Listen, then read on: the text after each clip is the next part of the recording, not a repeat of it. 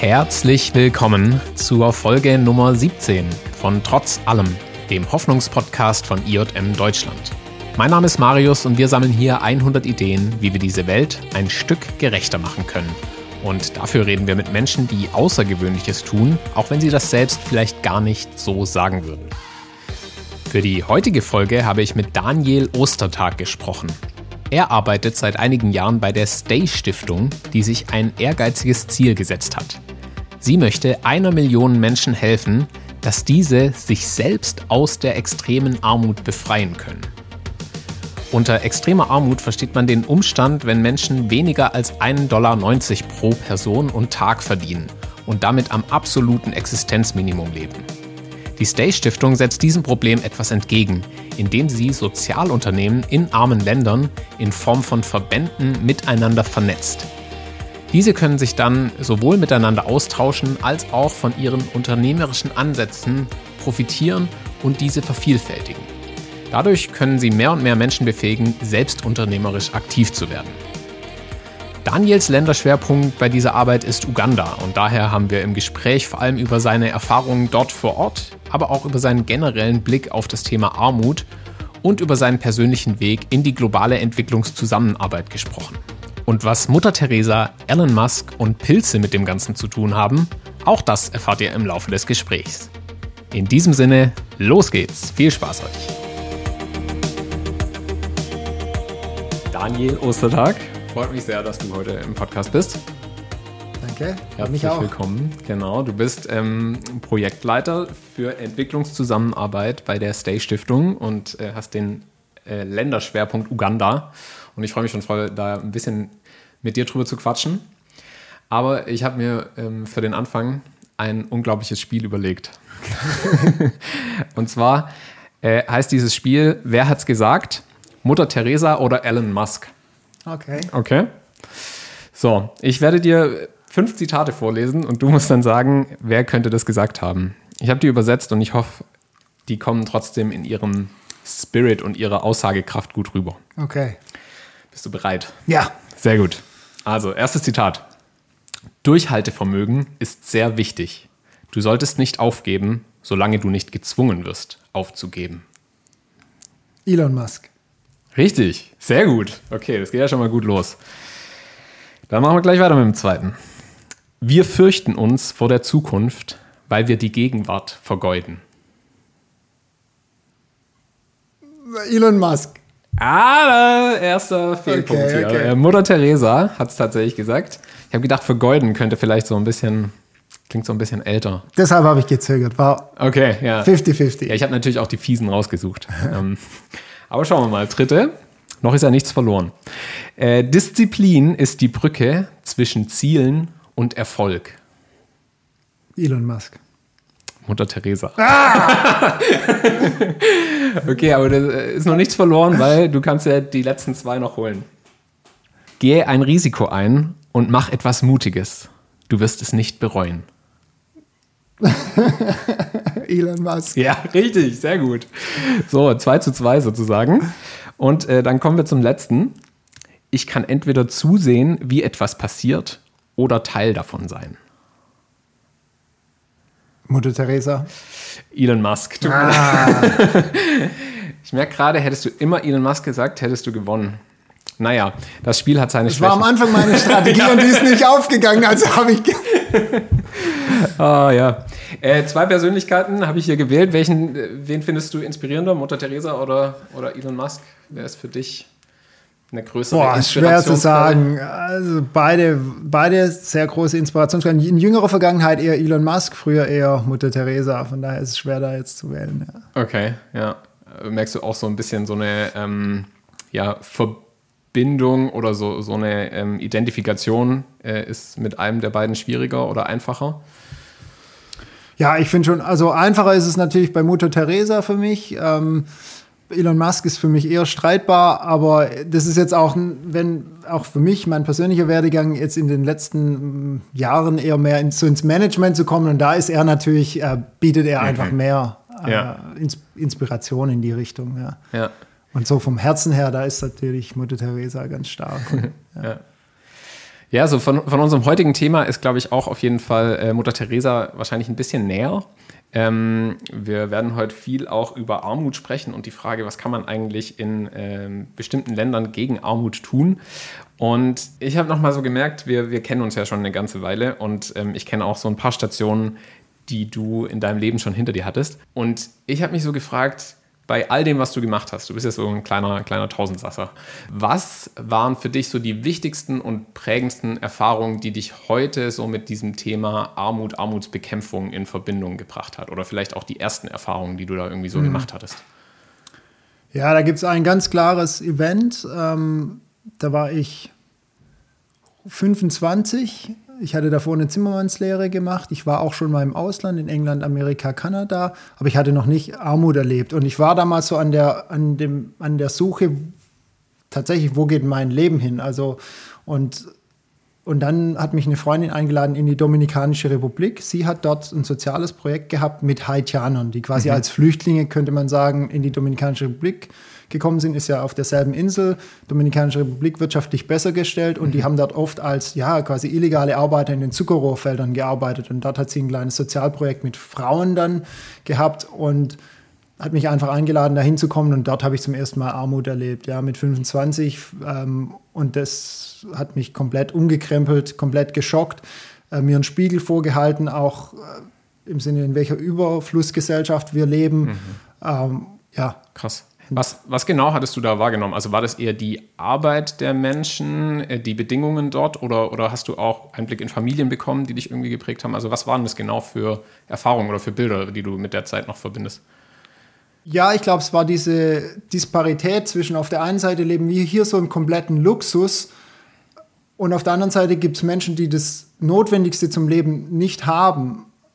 Und das, die, das hat sich für mich so komplett falsch angefühlt. Und mhm. natürlich, dass ich auf der Überflussseite stand. Und dann war tatsächlich diese Freundin, die mich eingeladen hat, auch eine Verbindung zu Mutter Teresa, weil sie ganz stark das verkörpert hat, so äh, lebe unter den Armen, lebe mit den Armen, verstehe, wie sie ticken, ja, und dann selber sozusagen diese Brücke zu schlagen mhm. zwischen den zwei Welten. Ähm, ja, das war für mich eigentlich damals das Eindrücklichste. Krass, das heißt, du hattest diesen, diese Erfahrung, die du da jetzt gemacht hast, diese Wahrnehmung und hattest gleichzeitig irgendwie auch eine, eine Person an der Seite, die einen bestimmten Weg für sich gefunden hat. Wie hat es dann aber deinen persönlichen Weg ähm, ge, geprägt, irgendwie diesem, diesem Thema zu begegnen auf deine Art? Also, mm, ja, das war tatsächlich dann über viele Jahre ein Suchen ich wusste damals noch nichts von Entwicklungszusammenarbeit, sondern kannte quasi nur den kirchlichen Kontext oder sozialdiakonische mhm. Ansätze. Mhm. Und dann dachte ich, gut, ich brauche irgendwie eine theologische oder kirchliche Ausbildung, damit ich das langfristig auch beruflich tun kann. Und dann habe ich Theologie studiert. Ja, das war so der eine Punkt, der dort hervorging. Und auf der anderen Seite wollte ich kein Theologie-Akademiker werden in der Theorie, sondern ich wollte in der Praxis gut sein. Ich wollte in praktischen Projekten unterwegs sein und die Praxis lernen. Ja. Mhm. Ähm, und das zwei zusammenzubringen, so, ähm, und das, deswegen habe ich danach auch äh, ein Fernstudium erstmal angefangen in Theologie, weil ich gesagt habe, ich möchte jetzt nicht äh, wieder in Deutschland an der Uni sitzen und wieder ganz weit mhm. weg von dem Kontext sein, sondern ich möchte in dem Kontext bleiben. Und der Versuch, das zu kombinieren, war über ein Fernstudium mit dann eben immer wieder in Projekten vor Ort zu sein. Und da waren verschiedene Stationen. Ähm, das nächste war dann, äh, tatsächlich bin ich erstmal zu Freunden äh, in die USA gegangen, habe da auch nochmal diese Disparität nochmal mehr aufgezeigt bekommen, dann in so einem reichen weißen Country Club, wo Essen ohne Ende immer weggeworfen wurde nach jeder Veranstaltung. Und dann bin ich aber, habe ich da auch immer gesucht, war in San Diego in der Inner City Ministry mit, mit Obdachlosen und war dann über mexikanische Grenze dort mal in Gefängnissen mit Leuten ähm, habe immer das gesucht, wo führt mich dieser Weg jetzt hin. Ähm, und dann war ich wieder zurück in Deutschland, habe ein paar Monate, also in Rumänien, einen Einsatz organisiert, Spenden ähm, ja, äh, gesammelt und das waren so die ersten Schritte, mhm. ja, wo ich einfach auf der Suche, wo führt dieser Weg hin und dann später nach dem Theologiestudium äh, Praktikum bei Brot für die Welt, dann Anstellung bei Brot für die Welt und jetzt bei Stay. Okay. Krass. Ich habe in einem Video von euch in der Stay Stiftung hat euer, euer Gründer Benjamin Wolf hat gesagt, ähm, wie Sie wissen, funktioniert die klassische westliche Entwicklungshilfe nicht. Äh, das fand ich einen super spannenden Satz, weil eher, glaube ich, so, wenn man in, in dem NGO, in dem, dem NGO-Bereich so ein bisschen unterwegs ist, man das ja auch immer wieder wahrnimmt, dass da auf der einen Seite die klassische Entwicklungshilfe steht, aber dann auf der anderen Seite auch so diese Entwicklungszusammenarbeit neuer Reformen. Ähm, hast du in deinem alten oder in deinem Engagement, in deinen Erfahrungen damals auch klassische Entwicklungshilfe kennengelernt? Nee, habe ich eigentlich nicht. Weshalb ich manchmal auch diesen Satz nicht so mitfühlen konnte wie unser Gründer. Okay. Kannst du uns trotzdem so ein bisschen mit reinnehmen? Was unterscheidet von deinem Kenntnis nach, weil also du hast ja auch nachhaltige Entwicklungszusammenarbeit studiert und weißt sicherlich viel darüber, äh, kannst du uns so ein bisschen den Unterschied erklären? Also was versteht man unter klassischer Entwicklungshilfe und was macht Entwicklungszusammenarbeit äh, anders? Ja, also ich glaube, in in den Fachkreisen spricht man heute nicht mehr von Entwicklungshilfe. Das hörst du dann eher noch äh, von Leuten, die da ein bisschen weiter weg sind, weil das ist halt das Problem mit der Entwicklungshilfe ist halt, wir helfen euch, euch zu entwickeln. Und das sieht heute eigentlich niemand mehr so, der da ein bisschen näher dran ist, sondern deshalb ist dieses Zusammenarbeit, wir zusammen kommen hier auf mhm. dem Weg voran, hat es diese Hilfe ersetzt. Ähm, also was, was unser Gründer, der Benjamin Wolf, damit auch meint, ist einfach, dass über Jahrzehnte ja viele, viele Milliarden ganz speziell auch in Afrika investiert wurden und du trotzdem siehst, diese Volkswirtschaften entwickeln sich nicht so, wie man das damit eigentlich vorhatte. Mhm. Und das ist erstmal damit gemeint, das funktioniert nicht. Mhm. Ja? Und dann ist eben die Frage, warum ist es so? Ähm, und da gibt es jetzt verschiedene Antworten. Und da gibt es zum Beispiel auch den James Shikwati, äh, kenianischer Ökonom und viele andere, die sagen, das ist halt wegen dieser Handout-Mentalität, dass das über Jahrzehnte so ist, dass westliche Regierungen dann Geld hingeben an Regierungen in Afrika, ja, mhm. und die sozusagen diese Abhängigkeit vom Westen stärken und deshalb kein, keine eigenen Ideen. Wir entwickeln unsere Wirtschaft, sondern wir richten uns danach aus, was unsere Geberländer sagen. Da gibt es ja bestimmte Kriterien, mhm. an die das dann gebunden ist. Und das, und das wird eben kritisiert, dass er sagt, lass die Leute selber ihr Land entwickeln, ja. Kann man das so ein bisschen pauschalisieren, wo da der Knackpunkt ist? Also ist der Knackpunkt wirklich dieses, naja, dann sind die Länder nicht motiviert, aus sich selbst heraus quasi auch finanzielle neue Wege zu schaffen? Oder ist Korruption dann hauptsächlich daran schuld? Oder was? Also warum funktioniert das nicht? Weil einfach gedacht, denkt man ja, eigentlich müsste das klappen. Wenn ich jetzt Geld für eine Schule gebe, dann müssten doch da mehr Schulen passieren, äh, gebaut werden. Ja, also wir von Stay setzen ja eben anders an. Wir sagen, wir setzen natürlich auch viel weiter unten an, bei der Graswurzel, bei den Leuten, die sagen, ich, ich habe hier die Motivation, ich bin auch langfristig da und ich werde die Schule auch betreiben. Mm, das ist auch ein Teil unserer Kritik, dass sonst Schulen gebaut werden, irgendwie in so einem Top-Down-Approach aber eigentlich niemand da ist, der die langfristig mhm. dann betreibt, weil er die Motivation hat, weil er das brennende Verlangen danach hat, weil er vielleicht auch selbst aus dieser Community kam und sagt, wir brauchen Bildung und ich werde dafür sorgen, dass diese Kinder aus meiner Community Bildung brauchen, ja. Und das mhm. ist halt mit so einem Top-Down-Ansatz, diese Local Ownership, so, das ist mhm. was, was wir ganz stark betonen. Ähm, diese, und das heißt, dass du diese, diese Macher finden musst, die von sich aus sagen, ich möchte Entwicklung gestalten ja, und das ist eben der große Unterschied, wobei da bewegen wir uns jetzt natürlich auch auf unterschiedlichen Ebenen. Jetzt haben wir gerade die Regierungsebene und jetzt spreche ich auf einer ganz anderen Ebene. Ja. Aber ja, deshalb, das ist auch, davon grenzen wir uns ab und da gehen wir einen anderen Weg und ja, Sozialunternehmertum etc., da kommen wir ja. Aber das finde ich tatsächlich sehr spannend und da bin ich auch bei euch äh, über einen Begriff gestolpert, den ich davor jetzt so noch nicht gehört habe, äh, dieses Active Poor, also die aktiven Armen. Was, was versteht ihr darunter? Was macht aktive arme Menschen? Ja, also wir haben ja einen ganz stark sozialunternehmerischen Ansatz, äh, sprich ähm, Leuten ein Startkapital zu geben, um sich dann mehr oder weniger selbst damit aus der Armut zu befreien. Aber da brauchst du halt diesen inneren Drive. Das funktioniert nur dann, wenn du sagst, ich will das, ich will mhm. das, ja, ich kann, also, weil, äh, ich kann dich nicht zu deinem Glück tragen. Das musst du selber tun. Diesen Weg musst du selber gehen. Und deswegen sagen wir Active Poor ähm, und auch das ist ein Auswahlkriterium für uns. Nur für die sind unsere Programme passend, die diesen, die diesen Drive haben, die sagen, ja, wenn ihr mir Startkapital gebt, um äh, irgendwie in, in eine Bienenzucht zu investieren oder um äh, Saatgut für mein besseres Saatgut für meinen Acker zu kaufen oder irgendwie eine Viehzucht zu starten, dann kann ich was draus machen. Ja? Mhm.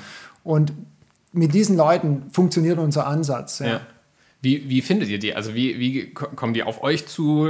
Stellen die Anträge oder, oder sucht ihr auch ganz bewusst in Bildungseinrichtungen, in Dörfern, in Familien oder so nach Leuten, die diesen, diesen Spirit, diesen Drive irgendwie mit sich bringen? Ähm, ja, also wir haben ja ein Netzwerk von lokalen sozialen Unternehmen, zum Beispiel in Uganda sind es 37 Mitgliedsorganisationen in einem Verband. Ja, ähm, dieser Verband heißt Latex Day Alliance Uganda und diese 37 Sozialunternehmer, das sind eben diese Leute, die ich vorhin beschrieben habe. Ähm, eine Geschichte zum Beispiel, ein, ein, ein Gründer äh, von, einer, von ein, einer solchen Mitgliedsorganisation war früher selbst Slum Kid. Ja? Mhm. Und der hat eben über Bildung diesen Weg geschafft, aus dem, also ein besseres Einkommen zu haben, äh, besser dazustehen und möchte das jetzt den Kindern aus seiner Community auch äh, ermöglichen, diesen Weg. Ähm, und das sind eben dann diese Leute, diese 37 Mitgliedsorganisationen, denen jeweils dann so ein Gründertyp äh, vorsteht, diese Change Agents, so diese Sozialunternehmer, Sozialunternehmerinnen und die finden diese Active Poor, weil die kennen die ja. Das sind, ah, okay. die suchen sozusagen praktisch Leute, wie sie selbst auch, ja, oft diesen Weg gehen ja. und die können die auch identifizieren. Die wissen dann auch, ja, ja, der, für den passt mein Programm oder nicht, ja. Also und das sind Leute, die dann in, also die Sozialunternehmen, die sind dann in diesen Communities verwurzelt, kennen die sehr gut und wissen, für wen diese Ansätze funktionieren. Okay, das heißt, so aus eurem Netzwerk heraus wird quasi dann nochmal sozusagen mit diesen äh, Leitern nochmal ein Netzwerk geschaffen, also oder das Netzwerk genutzt, in dem sie sowieso schon drin sind. Genau. Das richtig verstehen. Ja. Cool. Äh, und dann Vielleicht musst du uns noch mal ganz kurz ein bisschen generell er erzählen, okay, was macht jetzt eigentlich Stay genau vor Ort? Also ihr arbeitet, glaube ich, im Moment in drei Ländern hauptsächlich, oder? Uganda, Ruanda und Kenia? Richtig. Und was genau macht ihr jetzt dort? Also was ist eure Rolle in der Entwicklungszusammenarbeit? Also ganz wichtig erstmal, was wir nicht machen und das ist auch wieder klassische Entwicklungshilfe, wir senden keine weißen Menschen vor Ort, um zu sagen, wie es läuft, ja, sondern wir setzen eben auf die lokalen Leute. Und wir glauben, die gibt's, die ihr Land, oder wir haben sie jetzt auch gefunden. Am Anfang haben wir daran geglaubt, ja, und jetzt haben wir sie gefunden und sehen, dass dieser Ansatz funktioniert, die ihr Land von innen heraus entwickeln, ja, und die kennen die Realität on the ground. Wir kennen sie nicht so, ja, und deswegen sagen wir, und diesen Menschen muss man Geld geben die, die können dann auch nachhaltige Entwicklung schaffen. Mhm. Und was wir machen, ist im Prinzip diese Idee, ähm, nehmen wir das Beispiel Uganda, das ist das erste Land, in dem wir gestartet sind. Da ist dann unser Gründer Benjamin Wolf hingefahren und hat geschaut, also der hat, hat schon eigene Ideen gehabt, was funktionieren könnte und ist mhm. dann hingegangen, hat gesagt, eben dieser Verband, diese Menschen in einem Verband zusammenbringen, diese Sozialunternehmer, diese Change Agents, ja, die zu verbinden, damit die untereinander sich austauschen, mhm. auch welche Ansätze funktionieren bei dir, welche bei mir und sozusagen das auch zu multiplizieren, was bei einem funktioniert, dass dann andere sagen, ja, dann probiere ich das auch. Mhm. Also das ist auch ein ganz starker Ansatz, äh, diese Verbände aufzubauen, um Best Practice ähm, Projekte oder Ansätze zu multiplizieren. Mhm. Ja, und eigentlich, eigentlich kann man sagen, nur das machen wir. Vielleicht kann man noch hinzufügen, natürlich geht es um Armutsbekämpfung und wir sind in den Bereichen Gesundheit, Bildung und Einkommen. Ja, mhm. Einkommen ist so in den letzten Jahren unser Fokus gewesen. Jetzt kommt immer mehr auch Gesundheit und Bildung, weil wir sagen, Gesundheit, Bildung und Einkommen, dies, das ist sozusagen der kleinste, der kleinste Dreifuß, auf der, der dann stabil ist, damit äh, diese Entwicklung äh, oder diese Familien der Armut entkommen können. Das brauchen sie mindestens diese drei Sachen, die brauchen auch noch mehr, aber mhm. das mal das Mindeste. Ja. Cool. Ähm, machen wir das mal ganz konkret. Ihr habt in Uganda ein Projekt, äh, Stay Bee, da geht es um Bienenzucht. Ähm, was bedeutet das jetzt für eine Person oder vielleicht sogar für deren Familie, wenn ihr jetzt über so ein Sozialunternehmen da hinkommt mit dieser Idee, Bienen zu züchten? Ja, ähm, also Bienenzucht ist erstmal ein guter Nebenerwerb für Kleinbauern. Und wir arbeiten ja hauptsächlich mit Kleinbauern. Ich habe gerade schon gesagt, der Fokus ist auf dem Land, also in ländlichen Regionen, mhm. weil dort eben die Armut ähm, sich konzentriert. Und das heißt, die meisten dieser Leute, dieser Active Poor, ähm, sind eben Kleinbauern. Und da ähm, gab es einen Sozialunternehmer unter den 37, die ähm, die verkaufen Honig in Supermärkten in Uganda. Okay. Und die haben gesagt, die, die, Nachfrage ist hier riesengroß, wir könnten viel mehr produzieren, aber uns fehlen die Zulieferer. Mhm. Und dann, und das hatten wir auch schon äh, gemacht, bevor wir mit ihnen zusammengearbeitet haben, sie haben einfach Kleinbauern ausgebildet in einer viertägigen Schulung, wie sie als Nebenerwerb ähm, in die Imkerei einsteigen können. Mhm. Haben ihnen beigebracht, wie man selbst mit lokalen Materialien ähm, Bienenstöcke baut, wie man dann äh, die, die, besiedelt, ja, Bienenvölker und dann äh, die äh, Honigernte, die ganze Pflege und so weiter und verkaufen dann an dieses Social Business Golden Bee, die dann den Honig ja, äh, reinigen und Wertschöpfung quasi machen, verpacken, in die Supermärkte bringen. Mhm. Und so ist es ein, eigentlich eine Business-Beziehung zwischen ähm, Golden Bee und diesem, diesem Imker. Und ja, das ist für viele von äh, unserer Zielgruppe sozusagen ein super Angebot, wie du relativ schnell in einer viertägigen Schulung einen Nebenerwerb erlernen kannst, äh, äh, ähm, erlernen kannst, der dir dann ja einfach ein, ein großes äh, Nebeneinkommen mhm bringen kann. Und für viele dieser Kleinbauern, die sind ja zum Teil sogar Subsistenzbauern, sprich, die haben gar keine große Anbindung an den Markt, die produzieren einfach für den Eigenkonsum, Aha, ist es dann okay. äh, echt ein signifikanter Teil. Also wenn die 30 Euro im Monat über Bienenzucht äh, verdienen, das ist äh, Wahnsinn, ja. Da, und was damit möglich wird. Also damit kannst du Gesundheitskosten für Kinder zahlen, dafür mhm. kannst du vielleicht ein Malaria-Netz kaufen, kannst äh, Kinder in die Schule schicken. Also haben ja auch äh, Schulgebühren in Uganda, ist ja nicht umsonst dort die Schule. Also da, dort werden dann Dinge möglich, die vorher nicht möglich waren. Was Daniel hier gerade schildert, ist tatsächlich für viele Menschen, die in extremer Armut leben, ein Riesenproblem. Häufig reicht das Geld zwar aus, um sich und die eigene Familie einigermaßen zu ernähren, aber für alles darüber hinaus fehlen einfach die Mittel. Vor allem in Notsituationen kann dies für viele Menschen zum Verhängnis werden. Ein nicht seltener Weg in die moderne Sklaverei ist zum Beispiel, dass Geldleiher die finanzielle Notlage armer Menschen, zum Beispiel aufgrund von Krankheiten oder eines Unfalls, einfach schamlos ausnutzen. Dann werden die betroffenen Personen in eine Schuldenfalle gelockt, aus der sie teilweise ihr Leben lang nicht mehr entkommen können. Dieses perfide System der sogenannten Schuldknechtschaft gibt es bereits seit Jahrhunderten und in vielen Ländern, vor allem in ländlichen Regionen, leider noch immer. Daher ist die Bekämpfung der Schuldknechtschaft einer der Hauptschwerpunkte in der Arbeit von IJM. Uganda, ist ja nicht umsonst dort die Schule. Also da, dort werden dann Dinge möglich, die vorher nicht möglich waren. Ja. Jetzt muss ich aber trotzdem nochmal nachfragen, äh, um das klarzustellen. Golden Bee ist nicht euer Sozialunternehmen, sondern nur ein Sozialunternehmen, das es davor schon gab, mit dem ihr zusammenarbeitet, oder? Richtig, und nur so arbeiten wir. wir, wir in diesen Verbänden werden schon bestehende Sozialunternehmen oder auch NGOs zusammengebracht. Mhm. Wir gründen nichts. Wir gründen okay. nur den Verband. Ja? ja? Wir bringen die nur zusammen. Wir sagen, hier ist eine Plattform, wer will teilhaben. Ja? ja, ja.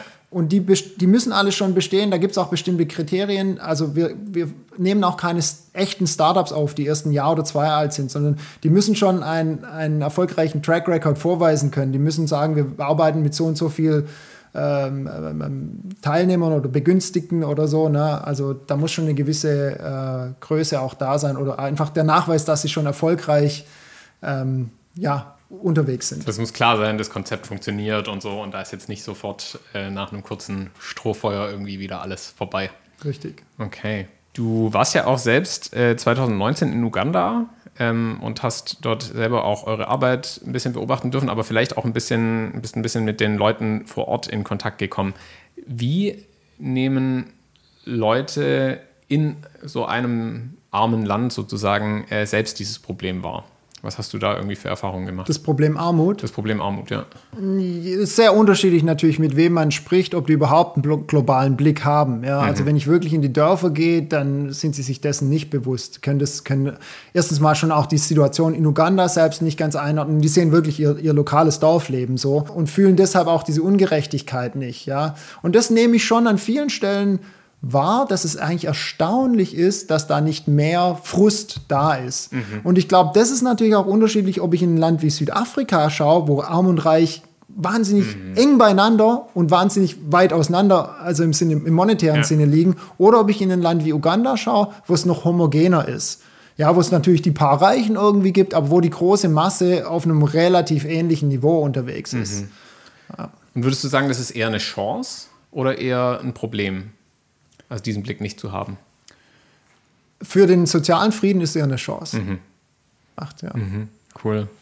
Stark. Äh, wir von IJM, wir sind ja auch in Uganda aktiv und machen da vor allem Arbeit, was die, die Rechte von Frauen und Kindern äh, angeht und ähm, haben da vor allem ein Problem, mit dem wir immer wieder konfrontiert werden, nämlich Landraub. Also dass äh, gerade Witwen, also Frauen, von denen die Männer gestorben sind, dass die oftmals von ihren Grundstücken vertrieben werden, inklusive der Familien. Ähm, hast du da irgendwie sowas mitgekriegt? Also in der, in der dörflichen Gesellschaft oder zumindest davon gehört? Noch viel zu wenig. Also ich weiß, dass es diese Probleme gibt, ähm, aber wir haben ähm, ja da noch nicht, oder ich persönlich auch noch nicht äh, reingeschaut. Ich habe tatsächlich auch äh, mit euch ja schon darüber gesprochen oder mit euren ähm, Projektleitern oder so, ja. Und äh, also das Thema Land ist natürlich für uns auch wichtig, wenn wir mit Kleinbauern zusammen mhm. sprechen. Und da gibt es viele Fragen rund um, äh, wie werden Landrechte vergeben. Da hast du ein traditionelles System, wo das eher über die Dorfältesten läuft, was für uns natürlich irgendwie intransparent äh, aussieht. Wo ist das irgendwie dokumentiert auch? Gibt es überhaupt ähm, Urkunden, die belegen, dass jetzt irgendwer hat hier die Rechte? Ist das verpachtet oder so? Ähm, also da gibt es ja viele ähm, Probleme, aber ich persönlich habe dort noch nicht tiefer reingeschaut oder wir in unserer Arbeit sind dort noch nicht, haben da auch noch keine größeren Negativerlebnisse ähm, gemacht, ja. die uns dann dazu jetzt gebracht haben zu sagen, hey, da müssen wir aber nächstes Mal äh, schon im Vorfeld, wenn wir überhaupt mit dem Projekt in die Region gehen, ja. ähm, erstmal schauen, was da überhaupt Sache ist. Ähm, ja. Ja, es sind, glaube ich, natürlich auch viele so kulturelle Prägungen und vor allem eben in der, in der ländlichen Bevölkerung noch viele irgendwelche Traditionen oder Annahmen, die halt einfach schon seit, seit vielen Jahrzehnten da herrschen. Äh, ich habe mich aber trotzdem auch gefragt, wie das wohl in eurer Arbeit so ist. Also sind viele Frauen beteiligt oder ist es für eine Frau in Uganda eher schwierig, ähm, so als Unternehmensgründerin auch ähm, aufzutreten? Beteiligt werden sie ja ähm, auch in der Mehrzahl. Also wir sagen eigentlich immer mindestens 50 Prozent sollten Frauen sein. Ah, cool. Kommt ein bisschen darauf an, was für Projekte das sind. Und es ist tatsächlich auch nach Projektstandard. Wir sind ja in unterschiedlichen Regionen im Land. Ähm, ist es auch unterschiedlich äh, geprägt, ob die Männer die Frauen teilnehmen lassen, mhm. tatsächlich, ja. Mhm. Oder auch, wo nachher das Geld hingeht, ja. ja. Die Frau verdient und der Mann äh, kassiert es dann ein, so. Ja, ja. Also diese Konflikte kennen wir schon auch, ja. Ähm, und da ist es dann auch tatsächlich unterschiedlich, ähm, ob der Sozialunternehmer, also wie, wie, wie sensibel die dafür sind. Mhm. Ja, da haben wir ähm, manche, die selber Frauen sind, die ganz stark oder die ausschließlich sagen, ich arbeite nur mit Frauen, mhm. ja, also ganz unterschiedlich. Und auch da finde ich, dann ist diese Plattform, dieser Verband eben ganz wichtig für den Erfahrungsaustausch mhm. unter diesen Sozialunternehmern. Ja. Gar nicht mal so stark für uns jetzt hier in Deutschland, sondern dass die miteinander ins Gespräch kommen, was funktioniert für den einen und auch so Probleme aufzeigen und äh, gemeinsam lernen, ähm, wo auch ja, eventuell Probleme in Projekten auftreten können, die vielleicht ein anderer noch nicht bedacht hat. Ja aber vermutlich auch Chancen liegen, ne? Also in, in diesem Stück für Stück Wandel herbeiführen, also auch zum Beispiel was die Rolle von Frauen angeht, oder? Ja, also. ja. Ja, absolut. Und da haben wir natürlich schon auch ein bisschen Steuerungsmöglichkeiten zu sagen, äh, wir setzen einfach mal ein Topic. Also es gibt immer wieder so Workshops auch in diesen Verbänden, wo man, äh, wo man sagen kann, wenn uns ein, ein Thema ganz wichtig vorkommt, dann, sagen, dann sprechen wir mit der, also den Angestellten in der Geschäftsstelle äh, von diesem Verband mhm. Und sagen, hey, wäre das nicht mal äh, ein Thema? Und ganz oft liegen wir da ganz nah beieinander. Cool. Ja. Das ist ja voll stark, weil also ich stelle mir das auch manchmal dann, äh, gerade wenn es kulturelle Unterschiede gibt oder so, auch, auch schwierig vor. Aber das ist ja eigentlich schön dann zu sehen, dass gerade auch diese Sozialunternehmen vielleicht da so eine Vorreiterrolle in den Ländern manchmal einnehmen ja, können. Ja, ja, absolut, genau. Und da ist es dann halt, also da haben wir schon auch eine, wie gesagt, eine gewisse Steuerungsrolle, diese, diese Vorreiter dann auch mhm. äh, erstmal kennenzulernen natürlich. Da musst du auch dann doch irgendwie vor Ort sein oder, oder die, auf irgendwo muss es Austauschmöglichkeiten geben über Videokonferenzen, die wir jetzt natürlich auch immer mehr wie alle machen. ähm, und die dann kennenzulernen und die dann auch hervorzuheben und sagen, jetzt lass uns diesen, äh, dieses, diese Person oder was die zu sagen hat, mal genauer anschauen. Ja. Cool. Stark. Äh, wir kommen so langsam zum Ende. Ich dachte, äh, ein bisschen Blick nach vorn würde ich gerne noch wagen. Wo, wo es hin für euch äh, mit Stay? Was sind gerade jetzt die, die nächsten Projekte, die anstehen? Gibt es neue Projektideen, die ihr etablieren wollt? Oder äh, was steht so in nächster Zeit bei euch an? Ja, unser großes Ziel ist, eine Million Menschen aus der Armut zu befreien und auch nicht erst in den nächsten 50 Jahren, sondern eher in den nächsten fünf bis zehn Jahren. Ähm, und wir wollen mehr, wir sagen Programme ins, äh, ins Feld bringen, ja, starten. Ähm, wir machen in der Regel immer erst Testprojekte und dann dort, wo das funktioniert, äh, in, im kleinen Rahmen, dort äh, wollen wir die dann äh, als Programme mit mehreren Sozialunternehmern ähm, starten. Es gibt Ideen zu einem Mikrofinanzprogramm. es gibt ähm, Ideen zu äh, also, äh, Früchte trocknen, also das heißt Weiterverarbeitung zu machen. Ja. Es gibt ähm, auch Ideen jetzt in Kenia, jetzt hat der, wird, der Verband wurde gerade registriert, da sind wir gerade im Prozess, einen Geschäftsführer anzustellen und da wird im nächsten Jahr erwarten wir uns auch von den Kenianern einige Ideen, was wollt ihr so machen? Cool. Äh, da gibt es Pilz, äh, Pilzzucht oder Anbau, gibt es viele verschiedene Ideen. Also äh, wir sind in einer Phase, wo wir einfach viel testen, viel mhm. probieren. Ähm, und da, sage ich mal, sitzt das Geld bei uns auch äh, relativ locker, wenn wir einen überzeugenden Ansatz äh, hören von, so, von einem Sozialunternehmen. Natürlich schauen wir da tiefer rein und äh, wollen wissen, funktioniert es? Hast du schon äh, Proof of Concept? Kannst du irgendwas nachweisen? Äh, fahren dann, also nicht wir fahren vor Ort, sondern die Mitarbeiter ähm, aus diesen Verbandsgeschäftsstellen fahren vor Ort, schauen sich das genauer an. Und dann geht es jetzt für uns darum, viele verschiedene Sachen zu testen, mhm. Daten zu sammeln. Ähm, auch das ist äh, für uns ein ganz wichtiger Punkt, dort gute Prozesse aufzubauen, dass die Datenqualität auch gut ist, damit wir wirklich ja. ablesen können, was funktioniert, was nicht. Ja. Und dann eben die, die am besten und am effizientesten sind, äh, am nachhaltigsten, äh, am wirkungsvollsten, die dann zu skalieren. Über verschiedene Länder hinweg. Also und wir ja. wollen auch neue, wir wollen auch noch in neue Länder gehen. Also Tansania, Malawi, äh, Sambia sind mhm. so Kandidaten. Also da ist noch viel Musik drin in den nächsten Jahren. Cool. Ich bin ja vor allem gespannt auf dieses Pilzprojekt, weil ich, ich, ich habe das Gefühl, Pilzen gehört die Zukunft. Ich lese gerade überall von Pilzen. Wirklich? Baustoffe, Dämmung, alles wird aus Pilzen bald gemacht. Ja, also Pilze, ist ja Bambus bin ich jetzt vor ein paar Wochen drauf gestoßen, schnell wachsend, ja. Ist ja ein Gras, ist ja kein Baum, wächst bis zu 30 Zentimeter, manche Sorten sogar noch mehr pro Tag. Wahnsinn, okay. ja. Und daraus kannst du dann was bauen, also schnell wachsender Baustoff, ja. Gibt viele coole Spannend. Ideen, die zu entdecken und dann dann in einen sozusagen Sozialunternehmen, sozialunternehmerischen Ansatz umzusetzen. Ja. Das macht Spaß. Da schlägt dann auch dein Zimmermannsherz wieder höher. Ja, genau. So schließt sich der Kreis. äh, wie kann man euch unterstützen, wenn man euch was Gutes tun will? Wenn Leute, die da zuhören und, und merken, boah, das ist irgendwie eine unterstützenswerte Arbeit, was kann man tun? Ja, geht auf unsere Website ähm, dort findet ihr irgendwo auch einen Spendenbutton, der sollte relativ äh, prominent platziert sein. Schaut euch an, was wir machen. Ja, ähm, test, äh, testet es sozusagen alles, was ihr gerade auch gehört habt. Und äh, ja, unterstützt uns gerne, äh, nehmt Kontakt mit uns auf, ähm, wenn ihr Ideen habt. Wir freuen uns auf den Austausch. Cool. Sehr schön. Ja, wir freuen uns auch auf jeden Fall auf alles, was da noch kommt. Und äh, Dani, dir gebührt hier in dieser trotz allem Folge das letzte Wort, unser Schlussstatement. Die Welt wäre gerechter, wenn. Die Welt wäre gerechter, wenn jeder von uns sich mal fragt, wo stehe ich eigentlich in diesem globalen, krassen Wohlstandsgefälle? Was ist meine innere Haltung dazu? Und was kann ich dazu beitragen, damit extreme Armut gelindert werden kann? Cool. Danke, dass du da warst, Dani. Sehr gerne. Das war mein Gespräch mit Daniel Ostertag über die Bekämpfung von extremer Armut und die, wie ich finde, wirklich extrem wichtige Arbeit der Stay Stiftung. Alle wichtigen Links zur Stay Stiftung und zur Arbeit von IJM findet ihr wie immer in der Beschreibung dieser Folge.